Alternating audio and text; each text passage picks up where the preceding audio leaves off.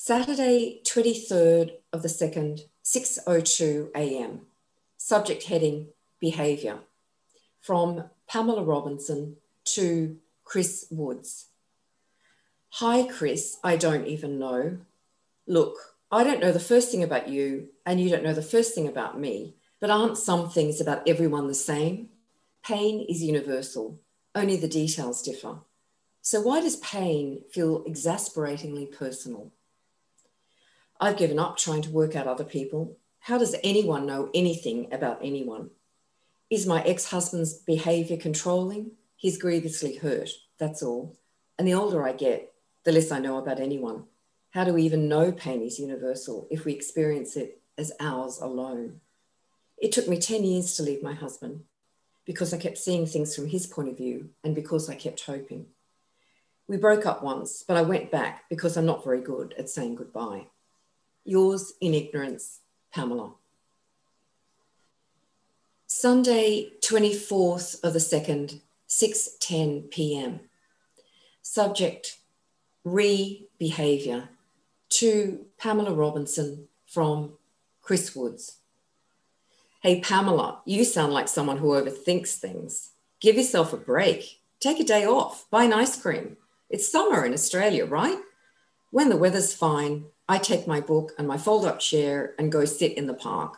Sundays in winter, I head to the Dewey. This afternoon, two kids came in looking for the library's New Deal murals. You know how kids don't talk these days? They sit with their cell phones, moving their thumbs. So the girl takes a quick look at the murals, goes straight back to her phone. After a while, she asks the boy, without looking up, Did you get some photos, Charlie? And he says, Nah, I'll get better ones off Google later on. What a world. Take care, Chris. Welcome to the Good Reading Magazine podcast. Good Reading Magazine is a monthly publication dedicated to books and reading and aims to help readers discover their next favourite book. You can find out more about the books discussed on today's podcast at goodreadingmagazine.com.au.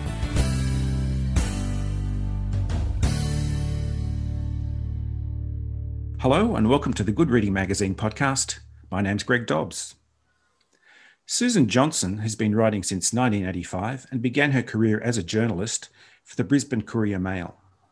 Susan has written eight novels and two works of non-fiction, including a forthcoming memoir. She's lived in the UK, in France, and in 2019 she took off to live on the Greek island of Kythera with her 85 year old mother. Today, I'm talking to Susan from Brisbane, Australia, about her latest work of fiction, From Where I Fell. Susan, welcome to the Good Reading Magazine podcast. Thank you so much, Greg. The first thing that strikes me about From Where I Fell is the really unusual form it takes. Of course, it's highly unusual that, that a, a whole novel is written in email. And that I didn't sit down one day and think, I know I'm going to write a novel in emails because it sounds ridiculous. But all novels have a different gestation and all novels come delivered to authors in different ways. And what happened with this one was one day I actually did send an email off to someone addressed to the wrong person. And um, the, the person who replied turned out to be a guy in, in America who was really chatty. And we started chatting, and, and I said, um, I think it might have been something to do with writing actually. So I was sending off uh, an email to do something to do with with um, a, a, novel that I was writing to someone, and he said, "Oh, so you're a writer?" And he said, "I always want to write a novel." Anyway, we got chatting, and we ended up uh, having this long email exchange. And in fact, I'm still in touch with him today. He still occasionally sends emails to me. This is uh, several years ago. And then I thought, well, everybody sent off a wrong email to someone. And it occurred to me that that might be a technique, a way of getting into a book. And then I thought, well, I really like epistolary novels. Um, you know, I love 84 Charing Cross Road. That's one of my favorite, you know, contemporary books. But I'd also studied Richardson's Pamela at um, university. And I love novels that are, that are in letters. And then I started to think, well, could you really do one in emails? And that's when the hard part started because um, basically emails are colloquial. They're they're a really really common way of communicating. But is that literature? You know so that was my dilemma. Like how do you turn a really everyday colloquial form into a literary form so that was when it got really hard turning it into something uh, literary rather than colloquial when i looked at novels um, letters between people there are many many different forms of it. But it was mainly 84 Charing Cross Road I was looking at because I remembered that really, really clearly in my mind as being one of my favorite uh, epistolary novels. So it was looking at the pacing, you know, that, that's one of the, the, the most technical problems was how much, especially with Pamela, because she's the big blurter. She's the one who blurts out everything right at the beginning. And Chris, who, who lives in upstate New York, Pamela's in Sydney and Chris is in upstate New York is a much more reserved kind of person. And I think that comes through in her emails. The novel comes together as a result of the exchange between these two characters, Pamela and Chris. Where did they come from, these characters? What, what are their origins? Well, I think it's always a, a tricky question in any book where does anything come from it's like you know everyone has their dreams and and you know all our dreams are individual and our dreams do a lot of unconscious work for us novels arrive to me in much the same way. I'm a very intuitive writer. I don't really know what I'm doing until I get to the end of the book. And then I've got a first draft and then I can have a look. Because it's just two characters, they had to be very strong characters because the whole of the book is just an exchange between two women. And so, therefore, while all my novels have been very much character driven, I, I start with character first. I always start with character first it's like the characters who lead the plot and uh, lead me into where the whole book is going. I'm a divorced person, um, twice actually. I have uh, been a single mother, um, uh, but I've got two children, not three. So while there are parallels with my life, what I seek most of all in my fiction is emotional truth. And I try and write as close to the bone of emotional truth as possible. So there's there's much of inspired by my emotional truth, but it's not my literal truth. So one of the characters you, you might say was grew out of the soil of, of, of, my life without being the literal life. And then the other character, um, I do have a lot of Greek Australian friends. Um, I'm very, very fond of my Greek connections. So when I came to develop this character, Chris was the one who just emerged. And I must say, she emerged as the book went on more and more strongly. And, and in fact, she by far became my favorite character in the end. She felt so alive to me. I just really didn't believe that she didn't exist, that she's still not out there somewhere. But I think everyone feels like that. I was speaking to my friend Trent Dalton about um, his character of Molly, and he he he says he feels the same way. In his last book, All All Our Shimmering Skies, he says he also believes Molly's out there in the world walking around. There's someone who matches all the characters in all the books in the world, perhaps. Yes, absolutely. Yeah, yeah. Um, I just wanted to explore this this form again, the epistolary form. Historically, they'd been in the form of letters, and you took up emails. Why emails in particular? What, what does that do for you, or what did it do for you that a letter couldn't do? Well, I was really interested in exploring the way that the online world has changed our existence. Uh, that was certainly one of the, the, themes I was writing about. I'm really interested to read um, Patricia Lockwood's Priestdaddy, book about the online world out. It's a novel. Because, I, as I said before, I think we do have two selves now. We have a um, our walking around alive selves, and we also have this sort of um, online self. So emails seemed the, the most appropriate way to, to have a look at that. And also, in a way, emails are much more immediate. They they they're not like letters. They're not composed in the same way. They're often dashed off. So they to get that sense of authenticity, email was fantastic for that because you know you've got one woman in crisis, that's Pamela, and Chris who's trying to help her remotely. But I wonder if we're, we're sometimes not more truthful in emails, like kind of dashing things off and just letting our immediate feelings out. So it was a really good device for getting that authenticity in that I seek in my work. From where I fell uses this very personal series of exchanges via email, and, and that kind of lends the book uh, an immediacy and a, a, kind of realism within what is otherwise a, a work of fiction. In fact, it seems that fiction and non-fiction seem to coexist in this book.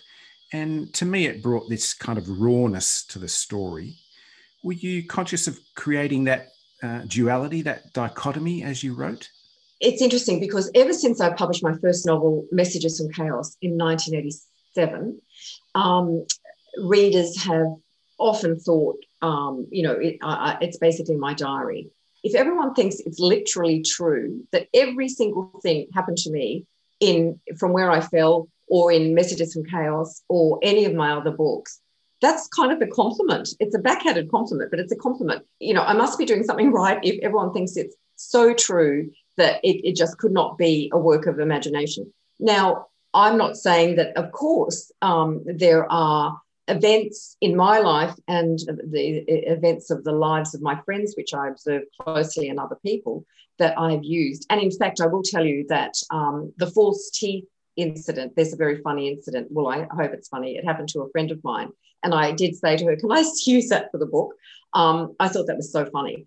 Um, uh, I won't give it away, but the, the thing I aim for most in my books is for you to think it's as close to life as possible when I read a book, I want to feel this is how it feels being alive. That's what I seek from fiction. I want to know the experience of consciousness, the experience of the complexities and nuances of living, of being alive. How do you live? You know, like things like email, our other lives online, our sense of place. Um, there's also a lot about home uh, versus not being home in this book. There's many other things that I wanted to explore, and the novel is a wonderful, baggy, capacious device for putting all of those things in. So it's a very, very considered, crafted work of fiction for me.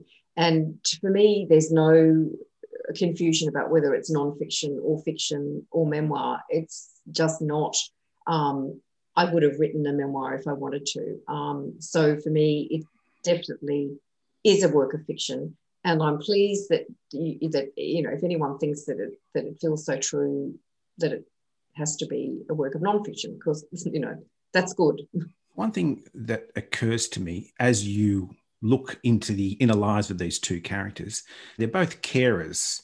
Pamela's caring for or raising three what seem like quite difficult sons, and Chris is in the process of caring for uh, Kathleen, who's is this somehow about carers uh, in a way honoring the work of carers and particularly women carers because they're the ones who usually bear the burden? Yeah i think i think it is in a way. I mean i, I, I do think um, women do a fantastic job in general of being the, the emotional center of families uh, in many ways you know i do think that women still do a lot of the emotional grunt work of families and in life in general I'm really examining the notion of duty, which I realised uh, afterwards I, have I've explored in quite a lot of my books. Um, certainly in Life in Seven Mistakes, that was a, um, a question too.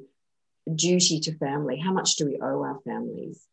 Chris is also looking after her elderly mother, um, who's a very difficult woman. She's physically frail, but she's also emotionally quite demanding so she's in that situation, and Pamela is a single mother because her husband is on another continent. I think women do a great job, and, I, and that was certainly one of the other things that I was looking at exploring um, the sort of unpaid emotional work that women do. Picking up on that, the role of women in society, I suppose, I wondered whether you would like, uh, from where I fell, to be regarded as feminist literature, feminine literature, or Look, I, am a feminist and I often write um, about certainly the, the difference between my generation and my mother's generation. And I'm very interested in that. And I've written a lot in various books about that. Um, but I, so I don't mind being regarded as a feminist author at all. I, I, I think that's, I'll stand up and, you know, bear that um, proudly. However, I do take exception to the fact that we still have to have separate women's prizes because, in general, um, women artists are still not truly regarded as real artists. Um, and I mean women writers, women painters, women photographers.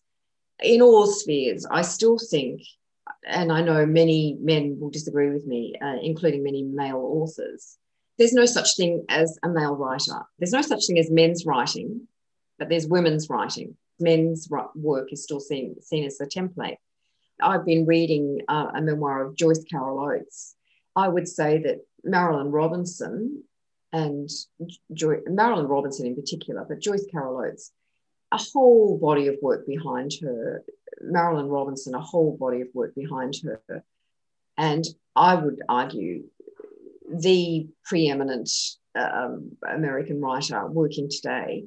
But it's really still the late Philip Roth and um, Bellow and the late Norman Mailer, for example, um, who still um, hold the, the sort of um, hold up the canon of what real writing is. And I think in Australia, um, you know, we've got Patrick White and we've got David Malouf and um, Peter Carey, and, and, I think there's a whole suite of new writers coming up. I think Helen Garner uh, is is arguably um, one of Australia's finest writers, but I still think, apart from Helen um, and maybe Kate Grenville, um, you know, it's still quite difficult um, to be, you know, seen as with the big boys um, for Australian women writers. It takes a lot to finally break through. And I know that's what the Stella Prize was about. I was on one of the inaugural panels many years ago of setting that up. And it's a shame that we still need them, really. But, you know, if you looked at how many Miles Franklins had gone to women, I, I can't remember off the top of my head, but I think it was like three. And I think one of those, maybe four, was won by the same woman, which is Thea Astley. Um, you know, she'd won it twice. But, you know, throughout the, the history of the Miles Franklin, there'd been only, say, four women writers who'd won it. So I think arguably, arguably, um, there are still there's still not a level playing field for male and female writers. So that would be my only hesitation in being described as a woman writer. But you know, I'll take the feminist one. Susan, it's been wonderful talking to you and enlightening at the same time. So thank you for joining me today. Thank you so much, Greg. It's been really great. Thank you. Thank you. I've been talking to Susan Johnson about her new book, From Where I Fell it's published by Allen and Unwin and is available at goodreadingmagazine.com.au and all good bookstores. This has been the Good Reading Magazine podcast. My name's Greg Dobbs, and thanks for listening.